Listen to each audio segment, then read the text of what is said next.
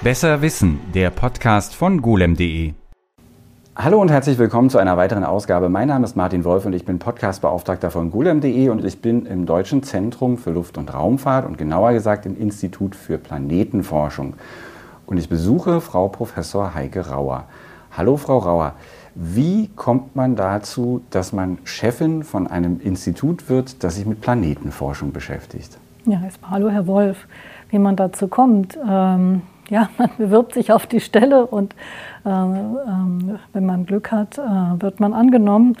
Ähm, warum? Weil man sich für Planetenforschung einsetzen möchte und für die, für die Forschung, die wir hier machen. Aber haben Sie schon, äh, hat, ist das bei Ihnen schon sehr, sehr lange, dass Sie sich dafür interessieren und dann gesagt haben, in die Richtung gehe ich? Was haben Sie, haben Sie, was haben Sie studiert? Ich habe Physik studiert. Mhm. Äh, äh, in Hannover, wo es damals keine Astronomie gab. Also die Faszination Astronomie, Raumfahrt, ja, ich gehöre zu der Generation, die mit der ersten Mondfahrt so eine Faszination mitbekommen haben. Das war schon immer da. Äh, dann habe ich Physik studiert und dann mit der Promotion mich in Göttingen und dann in die Planetenforschung begeben, damals noch auf den, dem Themengebiet der Kometen. Und die Kometen hatten dann für Sie auch als Physikerin ähm, Geheimnisse parat oder, oder sind die Gebiete dann doch nicht so weit auseinander? Äh, nein, das kam schon über auch meine Spezialisierung in der damals noch Diplomarbeit äh, in dem Bereich der Plasmaphysik, das heißt geladene Teilchen und Interaktion mit Magnetfeldern. Und Kometen äh, sind kleine Körper im Sonnensystem, die aus Eis und Staub bestehen. Und wenn die immer näher an die Sonne kommen, dann verdampft das Eis ganz einfach. Und äh, die Kometen bilden dann Kometenschweife, die sie hinter sich herziehen. Äh, aus den ähm, Molekülen, die dann dissoziieren, das heißt vom Sonnenlicht aufgespalten werden in ihre Bestandteile, in ihre Atome und schließlich auch geladene Teilchen werden. Und damit haben wir ein Plasma, das heißt, es sind geladene Teilchen ähm, äh, in den äh, äh, Schweifen der Kometen und deren Wechselwirkung mit dem Magnetfeld der Sonne, das wollte man damals untersuchen. Und von daher hat das ganz gut gepasst, mit meinem Studium dort hineinzukommen. Zu kommen. Und ich bin dadurch in die äh, Astronomie und in die auch beobachtende Astronomie hineinbekommen. Und so wie Sie es beschrieben haben, stelle ich mir das auch heute eigentlich ja immer noch vor. Ne? Viel von dem, was, im, was außerhalb der Erde passiert, wird nicht unmittelbar erforscht, indem man da halt reinguckt und irgendwas mitnimmt oder so, sondern tatsächlich über Wechselwirkungen oder über Dinge, die, die man sich erst noch ausdenken muss, die vielleicht nachweisen können, dass andere Sachen passieren oder da sind. Ist das richtig? Ja, also der Erforschung im Weltraum hat äh, ganz, gibt es ganz verschiedene Aspekte. Wenn wir bei der Plasmaphysik, also der Wechselwirkung von geladenen Atomen, Molekülen mit Magnetfeldern reden, da wird oft äh, Kometen, aber noch mehr die Magnetosphären der Erde und der Planeten als Laboratorien benutzt, um Effekte zu untersuchen, die man hier auf der Erde im Labor sehr, sehr schlecht nachbauen oder gar nicht nachbauen kann. Das heißt, die äh, Kollegen machen wirklich Physik an, am Beispiel äh, der, der, des Erdmagnetfeldes zum Beispiel. Und dann gibt es natürlich den Aspekt, den wir hier äh, stärker betreiben, wo wir etwas über die Körper selber erfahren wollen. Wir wollen wissen, bei Kometen zum Beispiel, woraus sind sie gemacht, äh, wie viel Eis, wie viel Staub, welche Eise, ähm, welche Zusammensetzung, wie funktionieren die Prozesse dieses Verdampfen des Eises, weil diese Körper zusammen mit den Asteroiden die, die Bausteine sind, aus denen äh, vor viereinhalb Milliarden Jahren auch mal die Planeten entstanden sind. Es gibt aber auch noch einen Aspekt, den Sie mit untersuchen, der, also wenn man von außen drauf guckt, erstmal ein bisschen, also der, erstmal die, die, die, ein bisschen esoterisch wirkt, nämlich das außerirdische Leben. Äh, die wahrscheinlich die Frage, die Ihnen immer gestellt, ich stelle die jetzt einfach trotzdem, äh, glauben Sie an außerirdisches Leben? Äh, das ist wirklich eine die Gretchenfrage, wie man so sagt. Ich meine, es ist auch blöd, also, eine Wissenschaftlerin nach Glaubenssätzen zu fragen. Vielleicht kann man es ja auch abmildern. Ähm, oder vielleicht könnte man auch den, den, das vielleicht ein bisschen in die wissenschaftliche Richtung. Äh, ist denn Ihrer Meinung nach Stand jetzt eine Wahrscheinlichkeit gegeben, der Sie folgen können? Ja, da muss ich ein bisschen ausholen, weil wenn Sie fragen, außerirdisches Leben, wenn man die Frage wirklich beantworten will, muss man sich erstmal überlegen, was, würdest, was braucht es denn eigentlich für Leben? Und da sind wir in einer schlechten Ausgangsposition, weil wir nur einen einzigen Körper kennen, wo es Leben gibt, und das ist die Erde. Das heißt, wir gehen immer von der Erde aus. Und auf der Erde ähm, hat sich Leben gebildet in, auf einem Planeten, der flüssiges Wasser an der Oberfläche hatte. Wenn Sie flüssiges Wasser haben, dann bedeutet das auch, dass Ihre Temperaturen in einem bestimmten Bereich bleiben müssen. Das Klima muss günstig bleiben. Der Planet darf nicht ganz aus Eis bestehen oder er darf auch nicht so heiß sein, dass das ganze Wasser verdampft, wie zum Beispiel bei der Venus es passiert ist. Ähm, und dann müssen Sie natürlich die entsprechenden Nährstoffe haben. Ja, Sie brauchen Energie, die das Leben nutzen kann äh, und alle diese Dinge. Und jetzt fragt man sich, kann das auch auf anderen Planeten der Fall sein, im Sonnensystem oder außerhalb des Sonnensystems? Da muss man fragen, wonach suche ich denn? So, und da kommt jetzt, ähm, wir als Physiker, wir als Physiker suchen erstmal nach Anzeichen von Wasser. Und dann äh, ist man der nächste Körper, bei dem man Anzeichen von Wasser gesehen hat, ist der Mars. Man auf den Mars schaut, dann sieht man diese wundervollen äh, äh, Flussdeltas und, und, Fließgebiete, die eben auch gerade von unserer HSC-Kamera, die um den Mars, äh, der Mars-Express-Mission der ESA um den Mars kreist, und wenn man diese Gebiete sieht, hat man sofort den Eindruck, da ist was geflossen. Inzwischen haben wir ja die amerikanischen Lander, die auch und Rover, die dort äh, auf dem Mars sind, chemische Analysen durchgeführt haben äh, von Mineralien, von Dingen, die sich nur bilden, wenn dort Wasser gestanden hat. Das heißt, wir wissen, es gab Wasser auf dem Mars. Aber wir wissen nicht, wie lange. Wir wissen nicht, ob es ein länger stehendes Ozean war oder ob es nur kurze Perioden waren von, von Wasser. Dann stellt sich die Frage, wenn es kurze Perioden waren, hat das gereicht, um Leben zu bilden? Die Frage können wir nicht beantworten, weil wir gar nicht wissen, wie lange dauert es, Leben zu bilden. Nicht? Wir wissen nur, dass auf der Erde Leben sehr schnell da war. Sehr schnell, nachdem eine feste Oberfläche da war, war Leben da. Und wir wissen, wenn wir heute auf der Erde schauen, dann sagen uns die Astrobiologen, äh, die, die sich mit, mit Leben auch in Extrembedingungen äh, beschäftigen, es gibt Leben im Eis, ja, auf dem, in der Antarktis. Es gibt Leben äh, in Hotspots auf dem Ozeanboden. Es gibt Leben, das hochenergetische Strahlung klasse findet. Äh, Und es gibt, ja. also wenn ich mich erinnere, es gibt ja auch selbst auf der Erde gab es ja so unterschiedliche Ansätze, wie sich bestimmte Lebensformen dann. Also ne, es ist ja, es gab immer so auch Phasen, wo fast alles ausgestorben ist und dann hat sich was Neues gebildet und es gibt so rätselhafte Dinge wie diese sogenannte Ediacara-Fauna, die halt komplett anders vermutlich war als das, was wir heute sehen. Und auch die hätte sich ja zu einem, die, auch die hätte, wenn, wenn die Bedingungen anders gewesen wären, hätte halt diesen Planeten übernehmen können, dann wäre alles ganz anders geworden. Also ja, genau so ist es. Wenn man sich die Entwicklung der Erde anschaut, dann, äh, wie gesagt, sehr bald nach der Bildung der, der Erde, die Erde ist viereinhalb Milliarden Jahre alt, alt wie die Sonne so, aber schon nach 3,8, 3,9, also da streiten sich die, um der Kommastelle streiten wir uns, aber wirklich schnell, nachdem die Erde da war, die Oberfläche fest war, ist Leben da. Und was interessant ist, ist, dass die Atmosphäre der Erde zu diesem Zeitpunkt aber ganz anders aussah, sondern wir reden von der Entstehung des Lebens auf der Erde in einem Zeitpunkt, zu dem die Erdatmosphäre aus Kohlendioxid bestand. Stimmt, die große Sauerstoffkatastrophe, da gab es ja noch nicht mal, also das, ne? Genau, die große Sauerstoffkatastrophe, äh, wo plötzlich das, der Sauerstoffgehalt in der Atmosphäre stark anstieg, sodass wir jetzt äh, keine Kohlendioxidatmosphäre mehr haben, sondern eine Sauerstoff-Stickstoffatmosphäre. Es war eine Katastrophe für alles Leben bis dahin. Das, und bis dahin war vor zweieinhalb Milliarden Jahren, also etwa Halbzeit von der, äh, von der Lebensdauer der Erde. Das Leben vorher hat Methan gebraucht und Kohlendioxid. Und für dieses Leben war es katastrophal, dass da plötzlich das giftige, der giftige Sauerstoff da war. Nicht? Und dann haben wir Leben an der Oberfläche und wir haben den, die Sauerstoffatmosphäre, die wir heute haben. Das heißt, wenn wir nach Leben schauen, das haben die letzten Jahrzehnte gezeigt, müssen wir viel weiter schauen, als man das ganz früher dachte. Wir dürfen nicht nur heute das, was wir heute hier haben, wo wir uns wohlfühlen, anschauen, sondern man muss, man muss wirklich äh, auch andere Zusammensetzungen von Atmosphären berücksichtigen. Man muss ähm, ähm, äh, schauen, ob, auch überlegen, ob man auf Leben an der Oberfläche schaut. Wir reden die ganze Zeit von oberflächenbasiertem Leben. Was ist denn mit Leben, äh, wie es vielleicht in den Eismonden der, der äh, Jupiter-Saturnmonde äh, denkbar wäre, wo man eine 10, 20, 30, Jahrzehnte Kilometer dicke Eisschicht hat und darunter aber höchstwahrscheinlich flüssiges Wasser. Und dann muss man sich fragen, kann denn da, also flüssiges Wasser kann man abticken, ja, ist da, äh, heute da, äh, aber kann denn da Leben sein? Und das ist dann nochmal eine völlig andere äh, Fragestellung, weil man dann wieder schauen muss, ich habe also flüssiges Wasser, aber hat das flüssige Wasser Nahrung, hat es Energie, äh, kann es wirklich Leben sich entwickeln? Und dann ist ja noch die Frage, Leben ist ja nicht gleich Leben.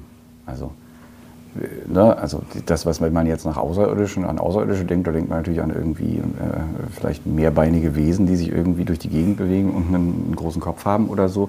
Aber in Wirklichkeit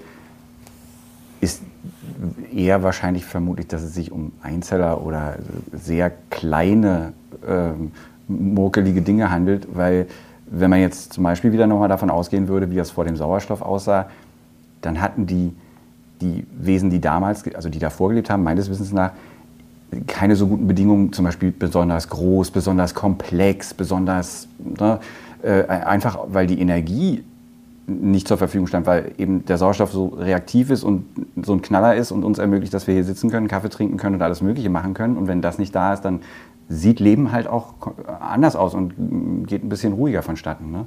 Genau. Und äh, wenn wir von Leben reden, dann reden wir eben wirklich von Leben überhaupt. Das kann auch ein Einzeller sein. Das kann äh, die einfachste, primitivste Form von Leben sein. Denn ähm, allein die Tatsache, dass es Leben außerhalb dieses Planeten gegeben hat oder gibt, ist so eine gigantische Änderung unseres Bilds, äh, dass für uns Wissenschaftler äh, es erstmal egal ist, wie primitiv dieses Leben ist. Die Tatsache allein, wir sind nicht alleine. Das ist so wie ähm, wenn Sie auf Ihrer einsamen Insel sitzen und Sie wissen nicht, gibt es irgendwo noch Leben auf dem ganzen Planeten, dann sind Sie auch froh, wenn Sie eine Blume irgendwo finden. Und das muss nicht gleich der Kollege sein. Natürlich wäre es schön, der Kollege, der Sie abholt. Aber ja, ist, es, ist, das so? Hätten, aber, Sie lieber äh, einen, hätten Sie lieber einen, äh, einen, einen formidablen Mehrzeller, der gleich irgendwie, äh, so, oder, oder sagen Sie, Sie sind da eigentlich so weit weg von dem Konkreten, dass Ihnen das eigentlich komplett egal ist? Oder? Für mich ist es eine Frage der Wahrscheinlichkeit. Und wir können ja äh, wieder, wir können nur von der Erde hm. ausgehen. Und obwohl wir Milliarden Jahre Leben auf der Erde haben, so ist die Zeitspanne, in der wir komplexes Leben haben und die Zeitspanne, in der wir Säugetiere haben, das sind nur Sekunden, wenn wir und die, sind die, auf die einmal die, weitermachen die, ja, die Analogie machen, dass die, die das einer Uhr entspricht. Und also es ist wirklich äh, die Phase, in der es also hochkomplexes Leben auf der Erde gibt, ist so kurz gegenüber die Gesamtzeit, wo es schon Leben gibt. Das ist einfach von der Wahrscheinlichkeit her unwahrscheinlich. Es gibt ja ähm, das SETI-Programm, wo man nach intelligentem Leben schaut. Das adressiert äh, komplexes Leben. Ähm, aber wie gesagt, wenn wir uns allein basierend, basierend auf das, was wir kennen, ist es schlauer, äh, auch primitives Leben, äh, also vor allem nach primitivem Leben zu suchen. Oder auch nach Spuren davon. Oder also nach wird, Spuren ne, oder Überreste davon. Ja. Genau. Genau. Wenn, man, wenn man zum Beispiel vielleicht einen Gesteinsbrocken hat und da drin, da gab es doch auch mal irgendwann eine Nachricht, das ist schon ewig her, äh, äh dass, dass es, äh, ich weiß jetzt nicht, das muss schon sehr, sehr lange her sein, dass man äh, irgendwie gesagt hat, irgendwie das könnte sowas sein. Können Sie sich daran erinnern oder ist das... Äh, meinen Sie die Mars-Meteoriten? Ich glaube, das ist morphologisch. Um, ja. Äh, ja, das ist, äh, so viel ich weiß, inzwischen äh, relativ klar nicht Leben, sondern das ist das Problem, wenn Sie morphologisch vorgehen, also nur am Thema Erscheinungsbild. Es können halt Dinge ähnlich aussehen und trotzdem andere Ursachen mm. haben. Nicht? Also da geht es darum, deswegen ist es so wichtig, ähm, Labore zum Mars zu bringen, die dort chemische Analysen machen können. Ähm, am besten auf Rovern mit Instrumenten, die dort Gestein untersuchen können. Oder noch besser, so wie es die NASA ja plant, die dort mit ihrem Rover ja schon Proben deponiert hat und dann in einer Mars Sample Return Mission diese Proben aufsammeln will und zurückbringen will, weil man natürlich hier auf der Erde in den Labors viel, viel mehr Möglichkeiten hat, das etwas zu untersuchen, als man es in so ein kleines Raumschiff schaffen kann, um es dann hin zum Zielobjekt zu bringen. Jetzt haben Sie von ähm, den Projekten von den anderen geredet, von SETI, von der NASA. Was macht denn Ihr Institut? Um ja, unser Institut ist bei ähm, ja, eigentlich allen äh, ESA-Missionen zum Sonnensystem beteiligt und wir gehen auch darüber hinaus. Äh, Mars haben wir ja schon erwähnt.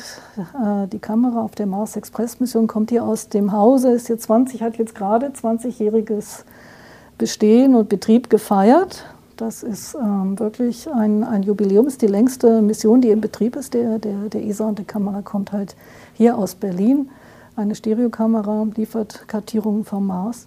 Äh, wir haben ähm, die Rosetta-Mission äh, äh, gehabt, die Reise zum Kometen, um herauszubekommen, eben woraus bestehen Kometen, wie funktionieren Kometen, weil sie eben diese Bruchstücke sind, aus denen sich die terrestrischen Planeten gebildet haben, zusammen mit Asteroiden. Wir sind auch mit der japanischen Weltraumagentur in Kooperation und die japanischen Kollegen haben die Asteroidenmission Hayabusa 2 vor wenigen Jahren geflogen, die einen deutsch-französischen Lander dabei hatte, eine, eine Box, so Schuhkarton, große Box, von der, äh, die von uns hier eine Kamera und ein Temp Oberflächentemperaturmessgerät an Bord hatte, ähm, was ein, ein großer Erfolg war. Ähm, aber die Japaner haben auch Proben gesammelt von diesem Asteroiden und sie zurückgebracht. Da konnte man sich bewerben und wir sind ganz stolz, dass wir von diesen 5 Gramm Proben, also kleines Material, man sieht, wie, also äh, die kleine Menge zeigt, wie schwierig es ist, Proben aufzusammeln, wieder zurückzubringen. Die, jeder würde gerne Kilogramm große Steine haben, aber es geht eben, eben nicht. Wir reden von wenigen Gramm und wir haben eines der großen Körnchen hier im Hause weil äh, wir hier nicht nur ein Oberflächenspektroskopielabor haben, äh, mit dem man äh, die Oberflächen charakterisieren kann. Das machen wir zusammen mit dem Museum für Naturkunde jetzt gerade. Aber wir sind auch dabei, hier ein Sample-Analysis-Labor im Hause aufzubauen, also ein Probenanalyse-Labor für solche extraterrestrischen Proben von Asteroiden oder vom Mond, äh, um sie dann hier zu untersuchen, sodass wir diese, diesen Schritt gehen vom vom Vorortmessen, ja, also Lande, die man hinbringt, die vor Ort etwas untersuchen, aber uns eben auch bewerben, um die Proben, die zurückgebracht werden, äh, die dann hier im Labor zu untersuchen. Das ist so auch das Cutting Edge in der Sonnensystemforschung. In den 60er Jahren, 70er, 80er Jahren, da ist man vorbeigeflogen an einem Körper, dann ist man in den Orbit gegangen um einen Körper. Heute äh, bringen wir in die, die Planeten, die in unserer Nähe sind, Lander und auf dem Mars auch Rover, die herumfahren können. Und der nächste Schritt ist, Dinge hier ins Labor zu holen, weil man nie so viel Laborkapazität und Messinstrumente hinbringen kann, wie man eigentlich brauchen, wie wir hier vor Ort haben. Und an diesen Dingen sind wir beteiligt. Jetzt haben wir gerade JUICE, wurde von der ESA gestartet zum Jupiter. Zu JUICE kommen wir gleich noch. Ich hab, muss noch. mal kurz zwischenhaken. Sie haben, und äh, also das bringt die Sache ja so mit sich, diese Entwicklung auch mitverfolgt, die technologischen und wie man immer näher rankommen kann. Wenn man, und Sie haben jetzt einfach aus dem Stehgreif schon trotzdem die Projekte einfach so aufzählen können. Ich stelle mir vor, als Leiterin von so einem Institut ist man irgendwann so ein bisschen abgekoppelt von den technischen Aspekten und könnte zum Beispiel nicht mehr ganz alles erklären, was die Kollegen da zum Beispiel bauen an der modernsten Kameratechnik? Oder sind Sie da so, dass Sie sagen, das, da stecke ich schon, also ich habe da das Interesse so weit und stecke da schon noch drin, dass ich das technisch auch immer alles. Ähm, naja, jeder Wissenschaftler hat ja sein Spezialgebiet. Nicht? Mein Spezialgebiet zum Beispiel sind die extrasolaren Planeten. Also schauen wir, schauen wir mit Teleskopen über das Sonnensystem hinaus, suchen dort nach Planeten, die der Erde ähnlich sind, nach Leben, Anzeichen von Leben. Ähm, das ist mein Gebiet. Ähm, andere Gebiete und andere Techniken, die wir hier im Haus bauen, eben die Kameras, die Laseraltimeter, die Wärmeflusssonden. Ich bin Physikerin, da kann man immer bis zum gewissen Level ähm, mitreden. Aber in die technischen Details, wie es hier unsere Ingenieure und die äh, Wissenschaftler, die die Instrumente konstruiert haben und entworfen haben, gehen, kann ich natürlich als Direktorin nicht. Sondern ich muss äh, sie unterstützen und äh, unser Institut als Ganzes sehen.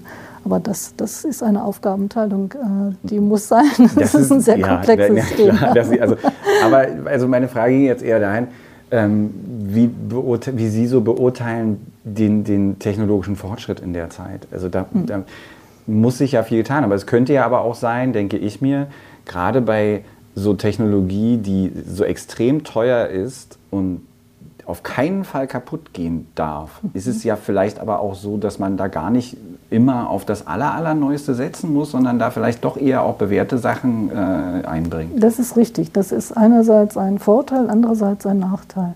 Äh, es ist sehr teuer, man hat auch sehr viel investiert, man möchte das Know-how, was man sich erarbeitet hat, nutzen und auch den Zeit, von dem Zeitgewinn, etwas, was man schon einmal gebaut hat, in ähnlicher Weise nochmal zu bauen, auch nutzen.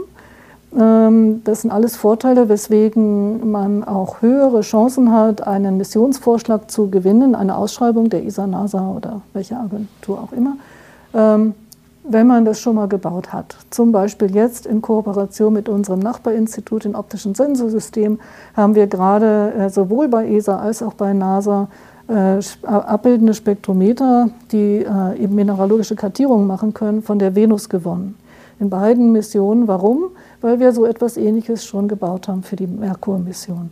Und wir haben Anfragen aus USA für weitere äh, Beteiligungen. Das heißt, hier haben wir was entwickelt, so wie in der Industrie ja auch. Sie haben ein Produkt entwickelt, das Produkt kommt gut an und dann wollen immer mehr Kunden das haben. Ähm, das ist gut, darüber freuen wir uns. Nichts ein, ein Erfolg. Aber ähm, die, äh, die Gefahr dieses Reuse oder eines, wenn, eines, wenn man einen überzogenen Reuse macht, ist, dass man nichts Neues mehr entwickeln kann. Das heißt, auf Institutsebene, wenn ich jetzt direkt auf Institutsebene, ist für uns natürlich die, die, die, die Kunst, es hinzubekommen, einerseits äh, diese Dinge zu bedienen und mit bewährten Instrumenten dabei zu sein. Und da kriegen wir ja auch im, im Gegenzug die Daten und wissenschaftliche Ergebnisse. Andererseits aber auch Ressourcen freizuhalten, dass wir mal was Neues machen können. Ne? Dass man Entwicklungen macht, die nicht morgen auf eine Mission kommen, sondern übermorgen oder wo man auch mal was ausprobieren muss. Ähm kann, man da, kann man da sagen, wenn ich mir vorstelle, zum Beispiel es gibt irgendwie neue Halbleitertechnologien, deren Einsatz ja, außerhalb der Erde jetzt noch gar nicht erprobt sind und wo man dann nicht weiß, wie reagieren die denn auf bestimmte Sachen, können Sie dann sagen, wir haben euch doch dieses tolle Gerät gebaut, wir wissen, es funktioniert. Dürfen wir 500 Gramm Zusatztechnik äh, mit hochschicken und mal gucken, ob die auch funktioniert oder ist das nicht so? Also Instrumentenauswahl auf Satellitenmissionen, äh, da muss man hohe Standards erfüllen. Man mhm. muss vor allen Dingen zeigen, dass, also selbstverständlich, dass die Instrumente funktionieren würden, das, aber auch, dass sie nicht die anderen Instrumente stören. Stimmt. Würden, nicht? Sie dürfen nichts mitfliegen, mitfliegen, das den Satelliten beeinflusst oder andere Instrumente, die an Bord sind. Und das bedeutet, dass man immer einen gewissen TRL, also Technical Readiness Level, also äh, Entwicklungsreife haben muss, bevor man ausgewählt äh, wird. Und das bedeutet in der Regel, dass man äh, Tests gemacht hat oder Breadboards, also ähm, Laborstudien schon mal gemacht hat und zeigen kann, es funktioniert. Und dann geht sehr, sehr viel äh, Investitionen hinein, ähm, Bauteile, Entwicklung, Tests zu machen, um sicherzustellen, dass es funktioniert und nichts anderes beeinträchtigt. Wie weit kann man denn also solche Sachen überhaupt auf der Erde durchtesten? Ich kann mich erinnern, wir waren in so einem Fallturm zum Beispiel, da wurde äh, wurden auch Geräte, die für die Raumfahrt geplant wurden, in eine Kapsel gemacht und dann wurde geguckt, wie verhalten die sich in der Schwerelosigkeit. Und Sie sagen gerade, diese, es ist wichtig, dass andere Geräte nicht gestört werden. Okay, da kann ich mir vorstellen, so eine Funkabschirmung, das kann ich alles auf der Erde testen. Aber gibt es nicht auch Punkte, die sich sehr schwer nur auf der Erde testen lassen? Also die Tests sind schon sehr gut. Ich war jetzt gerade äh, bei der ESA und für meinen Satelliten Plato haben sie ein Strukturmodell dort stehen, gerade eins zu eins und auf einem großen Shaker, also einem, einem Rüttler, der die, den Start simuliert. Das war toll. ist nichts passiert, alles gut. Okay, ist nichts abgefallen. Also das, ja, das ist ein nicht trivialer Test. Da ist schon so manche Sache hm. mal, äh, äh, die sich löst bei sowas und ähm, das heißt, das macht man, es gibt, groß, es gibt Thermal-Vakuumkammern, ähm, Strahlung wird simuliert, ähm, Temperaturbedingungen werden simuliert. Äh, das heißt, bis auf die ähm, ja, auch Gravitationsbedingungen werden simuliert, indem man das aufhängt, so dass, als wenn es freischweben würde. Äh, das geht natürlich nur bis zu einem gewissen Punkt, ist richtig. Aber die Erfahrung äh, oder die, die, wenn Sie sich anschauen, die Erfolgsquote der Weltraummissionen von ESA, NASA, JAXA ist die sehr, sehr hoch. Und das zeigt, dass die Tests recht gut funktionieren. Aber mir fällt jetzt gleich erstmal spontan natürlich ein Gegenbeispiel ein. Der kleine Roboter, der, der Maulwurf, der hatte irgendwie zu kämpfen. Ne? Der Maulwurf hat funktioniert. Der Maulwurf hat von der, wenn Sie jetzt von der, von der Fertigung anschauen, der Maulwurf hat die Spezifikationen, die er erfüllen sollte, erfüllt. Der Maulwurf hat ja funktioniert, er hat ja gehämmert. Das Problem bei dem Maulwurf äh, war, dass äh, die Annahmen, die getroffen wurden über die Oberfläche mm. und die Festigkeit der Oberfläche und die Struktur der Oberfläche nicht richtig waren. Das wusste man aber vorher nicht, das wollte man ja gerade herausfinden. Und da liegt die Hauptkrux. Ja, Sie müssen ja etwas entwickeln für etwas, das Sie nicht genau genug kennen. Wenn Sie es kennen würden, würde man, bräuchte man ja nicht mehr den Aufwand treiben, sich das anzuschauen. Das heißt, Sie nehmen alles Wissen, was es gibt, über Ihr Zielobjekt zusammen das, was Ihre Computermodelle gesagt haben, und sagen, okay, ich habe eine Temperatur, die ist, hat die Festigkeit, die thermischen Eigenschaften, ja, die Oberflächentemperaturbereiche, die ist, hat so eine Schichtung und das sind die, die Parameter in diesem Bereich, das ist das, was ich glaube, was ich vorfinde und dafür designe ich mein Instrument. Und das hat auch funktioniert. Das heißt, von der Ingenieursleistung hat das funktioniert. Dummerweise waren die Annahmen nicht richtig, wobei das jetzt auch wieder ein Ergebnis ist. Also, genau, stimmt. Es ja, war auch damit weil, ja natürlich nicht ähm, äh, ganz ergebnislos.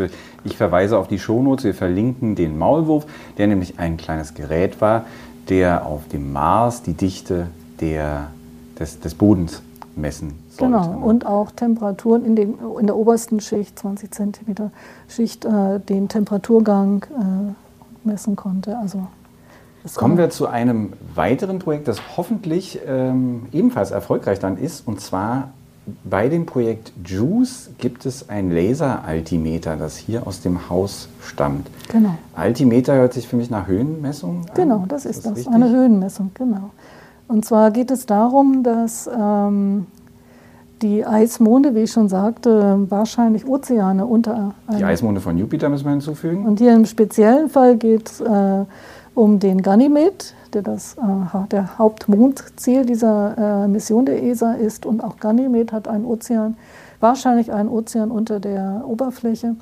Nur äh, kann man diesen Ozean nur indirekt untersuchen und indirekt nachweisen. Das ist ähm, nicht so wie bei dem Saturnmond Enceladus, wo wir Ausgasen sehen sondern äh, der, der Ozean kann nur indirekt erschlossen werden. Und eine Möglichkeit, etwas über den Ozean zu lernen, ist dem, indem man die, ähm, die, das, die, die Form und das Höhenprofil des äh, Mondes sehr genau vermisst und sehr immer wieder vermisst, weil die Monde des Io werden durch Gezeitenkräfte durchgewalkt wird. Oft sie ändern ihre Form.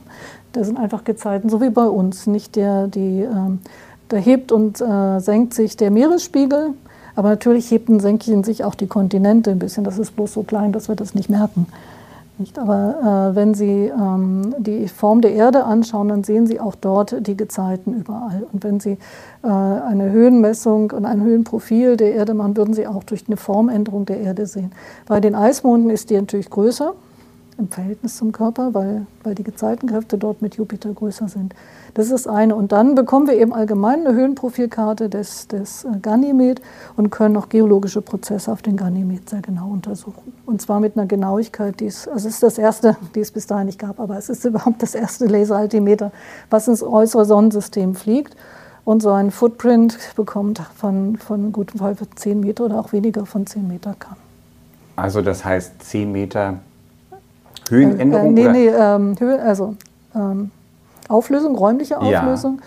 und Höhenaufänderung äh, bis zu wenigen 10 cm Höhe. Weil das halt mit einem Laser funktioniert. genau, der Laser halt so wird runtergeschossen, Laserpuls wird, also das ist äh, die, der Satellit ist im Orbit, ein Laserpuls wird runtergeschossen, wird reflektiert von der Oberfläche. Aus der Reflexion können wir auch noch etwas über die Rauigkeit der Oberfläche lernen und der zurückreflektierte Laserpuls wird vom äh, Laseraltimeter aufgefangen. Dazu verlinken wir auch in den Shownotes natürlich die Mission. Und was Sie jetzt, glaube ich, nicht gesagt haben, was ich da auch noch gelesen habe, diese Eisschicht, also man darf sich jetzt nicht vorstellen, da ist jetzt halt so ein bisschen Eis drauf und darunter ist irgendwo Wasser. Das sind 100 Kilometer? Mhm.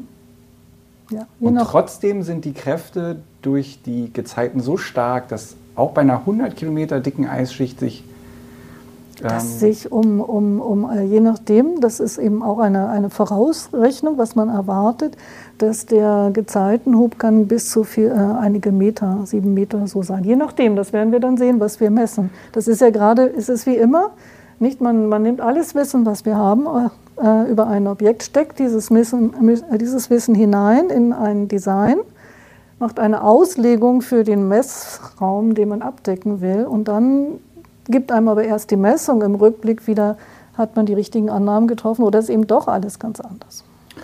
Und gestartet ist die Mission und damit auch das Altimeter im April, 14.04.2023. Aber bis wir da was messen oder sieben. bis Sie was messen, ist noch ein bisschen hin, ne? Genau, sieben Jahre, äh, ja. bis wir dort sind. Warum dauert das so lange?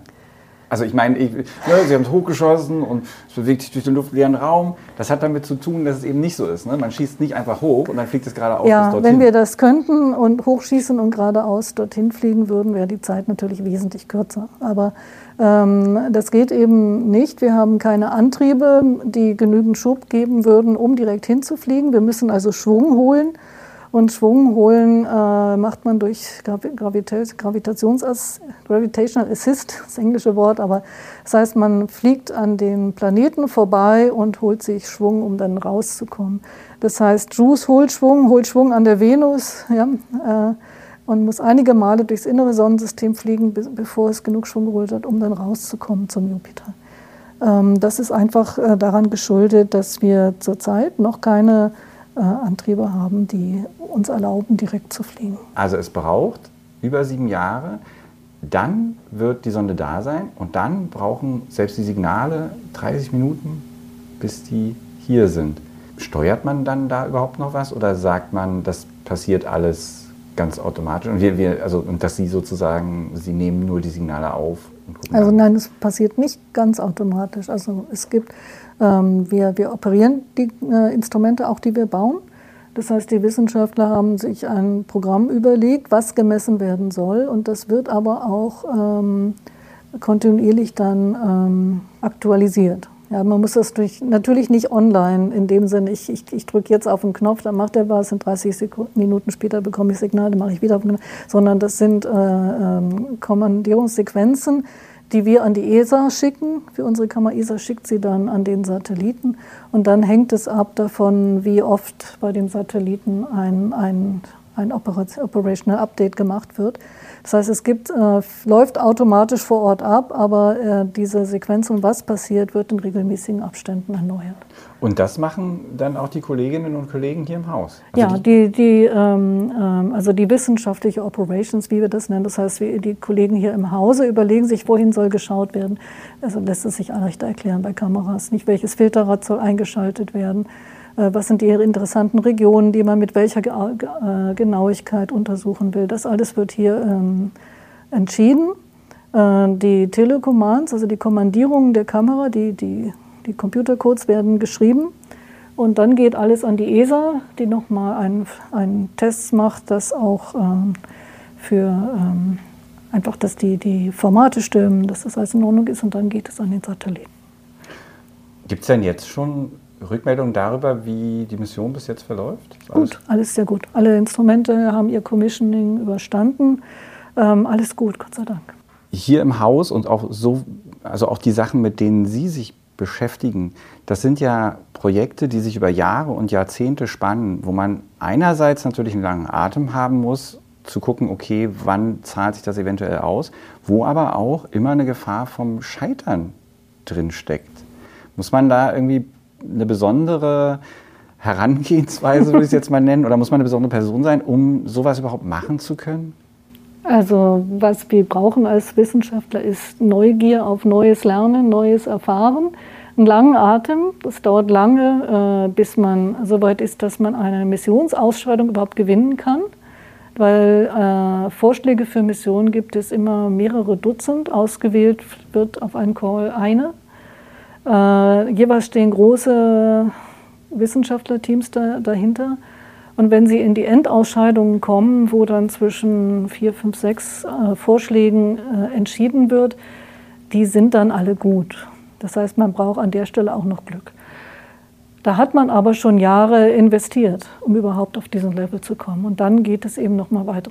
Typische Zeitskalen unserer Projekte sind so zehn Jahre. Es gibt auch Prozessprojekte, für sie sind es 20 Jahre. Ja. Es gibt auch Sachen, jetzt haben wir gerade was gemacht für den Mond, wo wir mit einer Privatfirma in diesem NASA-Programm, wo NASA Privatfirmen gesagt hat, entwickelt doch mal einen Länder, der zum Mond fliegen kann. Da haben wir unsere Wärmefluss, äh, Wärmetemperaturmessungsgerät mit, mit entwickelt und hoffen, dass das, wenn die starten Ende des Jahres, dass das auch klappt. Das war mal ganz kurz, da war eine Entwicklungszeit von ein, zwei Jahren. Die Ingenieure arbeiten ja an, an spezifischen äh, Teilen davon. Das heißt, äh, die Elektronik ist irgendwann fertig oder die Integration ist fertig. Da gibt es diese Entwicklungsschritte, die äh, nur jeweils eine bestimmte Zeitspanne nötig sind und dann gehen die Ingenieure an ihr nächstes Projekt. Aber die Wissenschaftler, die äh, von der Idee, von der Anfangsidee bis hinten zum Ergebnis daran arbeiten, Sie können sich äh, ausdenken, wenn man fertig ist, so um die 30 mit einer Promotion und dann, äh, bis man dann so ist, bei so einem Projekt mitzumachen und dann dauert das 10, 20 Jahre, das machen Sie nicht oft im Leben.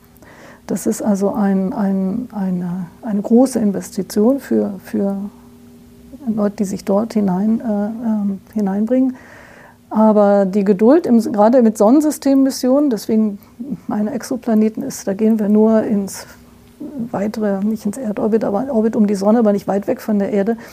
Aber die, gerade im Sonnensystem sind die Missionen, wenn sie nicht gerade zum Mond gehen, aber wenn sie Mars und weiter weggehen, eben sehr, sehr lange Flugzeiten auch, wo man warten muss. Aber ich habe das auch mal geglaubt, als ich jünger war äh, und bei der Rosetta-Mission dabei war, bei dem äh, ähm, ähm, Mikrowellenteleskop äh, dabei war. Ähm, das ist ja so lange hin, die braucht auch sieben, acht Jahre, bis fliegt er mit und bis die Daten kommen. Wissen Sie, wenn Sie mal schauen, wie schnell sind Ihre Kinder groß oder die oh. der Freunde, plötzlich gucken Sie hin und dann, dann gestern ja, waren Sie doch noch, noch, Babys und ja. jetzt studieren Sie. Ja. Ja, wenn es gut läuft, wenn Sie einen Studienplatz bekommen. Oder, aber, und von daher, dann geht es auch wieder schnell rum. Das stimmt, aber der andere Aspekt ist ja auch, es kann ja auch alles furchtbar schief gehen man, man kennt die Bilder von den Leuten, die so unter Druck sitzen in diesen, ähm, äh, in diesen, in diesen äh, für Raumfahrtmissionen, in diesen riesengroßen Räumen mit den vielen Bildschirmen und allem. Aber da sitzen dann noch tausende andere Leute an kleineren Bildschirmen, nicht in dieser Zentrale und fiebern auch mit. Und dann kann trotzdem irgendwas passieren. Ist bei Ihnen da was schiefgelaufen? Bei uns hier im Hause, bevor ich hier in, nach Berlin kam, ich bin 97 nach Berlin gekommen, dieses Institut hier ist ja ähm, ein Zusammenschluss vom, vom, äh, vom äh, Institut für Weltraumforschung und für Kosmosforschung der DDR gewesen und dann äh, später gemerged zu einem DLR-Institut mit, mit Kollegen vom DLR. Ähm, und das, äh, die, das große Projekt damals war Mars 96, Mars 94, dann Mars 96, das ist immer das Startdatum. Und diese Mission, die eine äh, russische Mission war, die ist tatsächlich beim Start explodiert. Die ist nur bis in den Pazifischen Ozean gekommen. Auch. Aber da waren Sie, also um das jetzt das persönlich. Also historisch. Genau, das ist historisch. Das ist Ihnen, Sie hatten, mit anderen Worten, nicht nur. Äh, also, also dieses Institut in den letzten keine Fehler gehabt. Und auch die Insight-Mission hat von der Ingenieursleistung funktioniert. Wie gesagt, da haben wir etwas Neues für die Marsoberflächen äh, gelernt. Ähm, das ist dann, ja, da weiß man nicht, soll man sagen, es war ein Fehler oder soll man sagen, es war wissenschaftliche Erkenntnis? nicht? Genau, das ja, also das würde ich, ähm, nee, das meine ich auch nicht. Ich meine natürlich klar, ähm, dass die Dinge, die dann sich da entwickeln, dass die komplett anders sein können. Ich meine jetzt auch nicht, man muss das ja auch, man muss das ja auch vielleicht ein bisschen in den, äh, in den Kontext stellen das geht ja dann auch nicht darum, da hat jetzt einer Schuld und dann hat einer irgendwas falsch gemacht. Es können halt einfach so, es sind einfach so viele so Parameter und es ist so hoch. Ähm, es ist so aufwendig, ich sehe es ja jetzt auch, auch selber, ähm, es ist so aufwendig, dass es eigentlich erstaunlich ist, dass nicht mehr passiert. Ja. Aber die, ähm, äh, die, die Sicherheit, die Tests sind halt ein, ein, ein ganz, ganz großer Faktor. Wichtig ist, dass man testen kann, viel testen kann. Mhm. Wenn man das nicht machen möchte, dann braucht man äh, ein, einen anderen Ansatz, wo man höhere Risiken eingehen will, bewusst auch. Da wollen wir uns jetzt äh, anschauen, ob man Kleinsatellitenmissionen zu so etwas nutzen kann, die eben ähm, kleiner sind, weniger kosten, kürzere Laufzeiten halten, ähm, ob man da sagen kann, okay, dann nehmen wir aber auch höhere Risiken in Kauf. Wenn dann mal was nicht klappt, dann ist das auch okay. Dann macht man das nächste, lernt daraus und macht das nächste. Da bin ich sehr gespannt, ob man sich zu so einem Ansatz durchringen kann, weil das ist ja auch immer etwas gemeinsam mit den Geldgebern. Nicht, wenn die Geldgeber sagen, oh, jetzt habt ihr aber hier das Geld in den Sand gesetzt, das geht aber gar nicht, oder ob die Geldgeber sagen, ähm, es ist eine Ingenieursentwicklung, da explodiert auch mal eine Rakete und dann lernt man daraus und baut die nächste und dann klappt das. Und äh, so ein Ansatz, äh, inwieweit wir das in, das in das wissenschaftliche Programm reinbringen können, äh, müssen wir jetzt sehen. Ist etwas, was mir am Herzen liegt, dass man zwei Schienen hat, die parallel fahren. Denn natürlich, wenn ich eine so umfangreiche Mission habe wie JUICE jetzt ins äußere Sonnensystem, da, da muss das schon funktionieren. Da muss man den Aufwand treiben, weil das macht man ja nicht jedes Jahr. Nicht? Mhm. Aber wenn ich etwas habe, was äh, ich für vergleichsweise wenig Geld kurzen Skalen bauen kann und mal mitschicke, so wie ähm, auch bei der Hayabusa-Mission, auch bei den, der NASA-Mission. Die haben ja zum Beispiel diesen, diesen Helikopter mal mitgeschickt, NASA, ja. um, einfach um den mal dort auszuprobieren, ja. nicht? Ohne, ohne den Anspruch zu haben, der muss jetzt funktionieren. Wir wollen sehen, ob der funktioniert. Ähm, wenn man solche Dinge parallel machen kann zu den großen, aufwendigen, gesicherten, ähm, das wäre, ähm, das wäre ein, ein, ein ideales Portfolio, wenn wir so etwas haben. Gucken wir mal noch raus aus dem Sonnensystem. Wie geht es da weiter? Hier sind wir auch äh, von Anfang an dabei, wenn es um die Weltraumforschung geht, also die Suche nach Planeten von Satelliten aus mit der französischen äh, Mission äh, Corot damals, äh, wie 2010 herum, wo wir hier mit unserem Nachbarinstitut äh, zugeliefert haben. Ähm, jetzt die ESA-Mission Cheops fliegt, wo wir auch Elektronik vom Detektor entwickelt haben und für Plato, jetzt wo wir die, das Konsortium leiten, auch Elektronik liefern. Und äh, Ende 26, Anfang 27 starten wollen. Da suchen wir Planeten. Warum? Weil wir Planeten, weil, also was wir vor allen Dingen möchten, ist Planeten zu finden, die uns ähnlich sind. Das ist extrem schwierig, auf indirekte Methoden angewiesen. Das heißt, wir müssen äh, durch den entweder die Bewegung des Sterns oder in, in diesem Fall, wenn der Planet vor dem Stern vorbeizieht, dann dunkelt er ihn ein bisschen ab. Das heißt, das Sternlicht wird ein bisschen dunkler und diesen Helligkeitsänderungen wollen wir messen. Da die Erde ein Jahr um die Sonne braucht, wenn uns jemand beobachtet, passiert das nur einmal im Jahr. Mhm. Das heißt, und genau das, da muss man gucken. Genau da muss man gucken und man muss auch noch so genau messen können, dass man so kleine Helligkeitsschwankungen dann auch misst und nicht im, im Rauschen untergehen. Das heißt, das ist sehr schwierig. Ähm, das ist etwas, was die bisherigen und jetzt laufenden Missionen, mit, die die ähnliche Technik anwenden oder die gleiche Technik anwenden, nicht können. Plato ist darauf äh, optimiert. Und dann wollen wir äh, auch über Planeten allgemein le äh, lernen. Denn die große Entdeckung von Planeten außerhalb des Sonnensystems war ja, dass sie nicht einfach Klone des Sonnensystems sind, sondern es gibt Planetentypen, die kommen hier gar nicht vor. Äh, es gibt Planetensysteme, die sind ganz anders aufgebaut. Äh, wir lernen jetzt auch etwas über Atmosphären von Gasriesen, die wir dann mit Jupiter vergleichen können. Ähm, und von terrestrischen Atmosphären, äh, da wollen wir mehr finden, dann äh, in, in, nachfolgenden Missionen auch untersuchen. Das heißt, da ist ein ganz, ganz große neue, ähm, ähm, neues Feld. Gab ja auch den Nobelpreis dafür 2019 für die Entdeckung der ersten Planeten. Und das ist so ein bisschen wie, wie soll ich sagen, ich sage es immer, ich mache den Vergleich äh, immer so, dass ich sage, wenn Sie, so ein, wenn Sie eine Familie sind und Sie sind, leben irgendwo ganz abgelegen wieder auf Ihrer Insel und kennen sonst niemanden, dann kennen Sie nur Ihren Bereich, nicht? Aber wenn Kinder größer werden, dann, dann schauen sie in, in, was macht der Rest vom Dorf, was, was passiert in der nächsten Stadt und dann reisen sie mal um die Welt und dann wird der Blick immer, immer größer und man merkt, das ist eigentlich gar nicht alles so wie zu Hause. Es gibt ganz viel und ganz bunt. Oder wie ein Kollege äh, letztens sagte, wenn man nur äh, ähm, seine eigene Katze kennt und dann mal in den Zoo geht und dann gibt es zwar ganz viel, viel mehr Tiere. Und das ist so die Phase, in der wir jetzt gerade sind, eine wirkliche Entdeckungsphase. Was ist da draußen? Ähm, und dann natürlich mit dem Ziel äh, zu schauen, gibt es da draußen denn Anzeichen nach Leben um den Planeten. Ne, wir haben über Mars gesprochen, wo wir durch das flüssige, die Zeichen von dem flüssigen Wasser an der Oberfläche wissen, da warmer Wasser. Wir haben von den Eismonden gesprochen. Aber dann natürlich, wenn wir Planeten um andere Sterne sehen, kann man sich fragen, hat denn einer von denen auch Leben? Und das ist das äh, große Ziel, die Königsdisziplin, sage ich mal, äh, nach Leben zu suchen. Und da haben wir das Problem, dass wir nach Leben suchen können, nur über die Atmosphäre. Ne? Bei Mars können wir hinfliegen, wir haben über Rover gesprochen, wir können im Prinzip kleine Labor zum Mars bringen oder wir können Marsproben hierher holen. Bei den Eismonden wird es schon schwieriger. Da vielleicht kann man sich mal durchbohren. Vielleicht als nächstes erstmal beim Enceladus schauen. Dort verdampft ja aus dem Ozean nach, ähm, äh, Wasser nach außen. Was bringt das mit? Da kann man also auch vor Ort untersuchen. Aber zu den Planeten um andere Sterne können wir nicht hinfliegen. Die sind zu weit weg. Das können wir mit heutiger Technologie nicht. Wir können also nur von hier schauen mit Teleskopen. Und das heißt, wir müssen ganz viel lernen darüber, wie das Leben sich auf die Atmosphäre auswirkt und umgekehrt. Das heißt, wir, wir haben Klimamodelle von der Erde, äh, schauen, was passiert, wenn man Parameter ändert.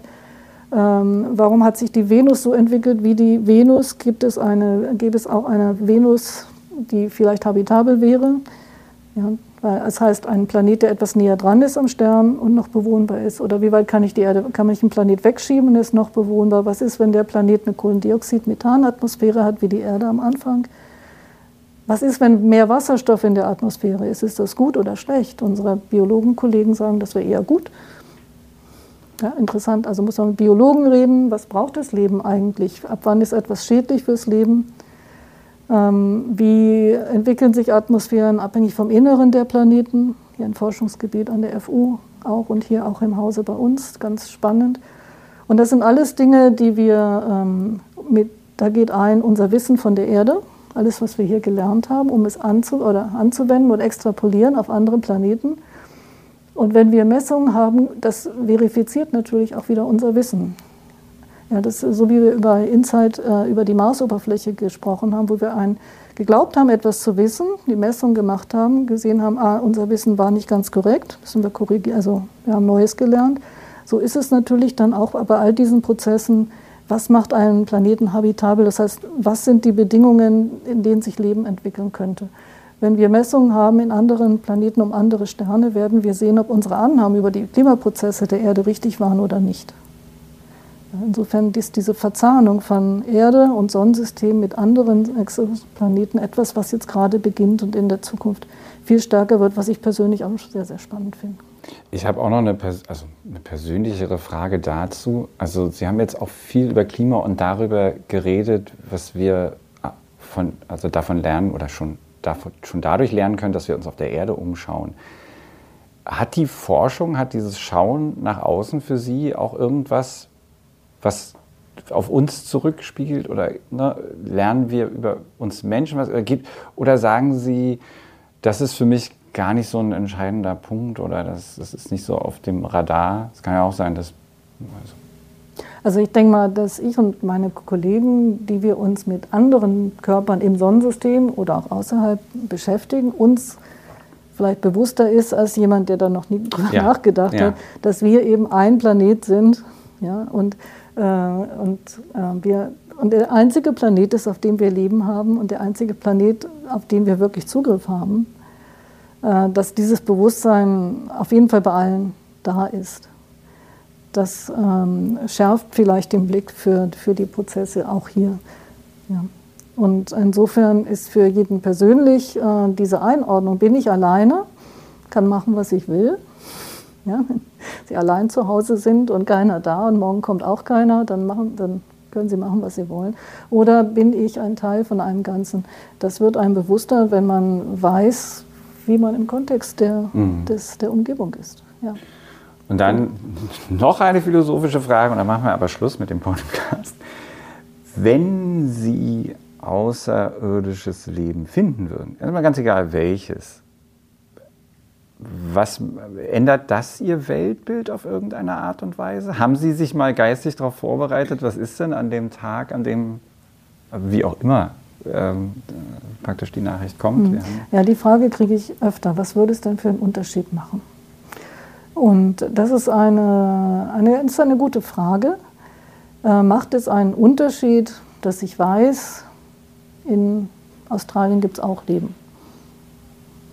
Oder es gibt Pinguine in der Antarktis. Macht es einen Unterschied, ob Sie das wissen oder nicht? Wenn Sie sich mal vorstellen, Sie wüssten nichts darüber, wo Sie nicht selber gewesen sind. Ich denke, es macht einen Unterschied, auch wenn ich nicht selber hin kann. Aber für mich in meinem Kontext macht es einen Unterschied zu wissen, da draußen ist noch mehr.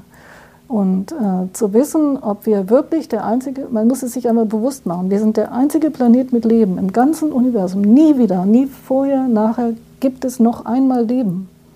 Oder es gibt doch einen Nachbarn. Ähm, ich denke, es macht einen Unterschied, wenn man sich darauf einlässt, mal drüber nachzudenken. Das sind schöne Schlussworte.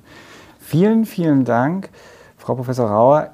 Ich ähm, danke Ihnen, dass Sie uns hier zu Gast hatten. Ich mache jetzt noch schamlose Werbung in eigener Sache. Alles äh, Neue zum DLR. Natürlich auch, ob außerirdisches Leben gefunden wurde oder nicht. Und auch zu den Missionen, die wir hier angesprochen haben, findet man natürlich auf golem.de, wo unser Kollege Frank Wunderlich-Pfeiffer sehr kompetent über die Raumfahrt schreibt und nicht nur darüber. Das war der Werbeblock in eigener Sache. Vielen, vielen Dank und bis zum nächsten Mal.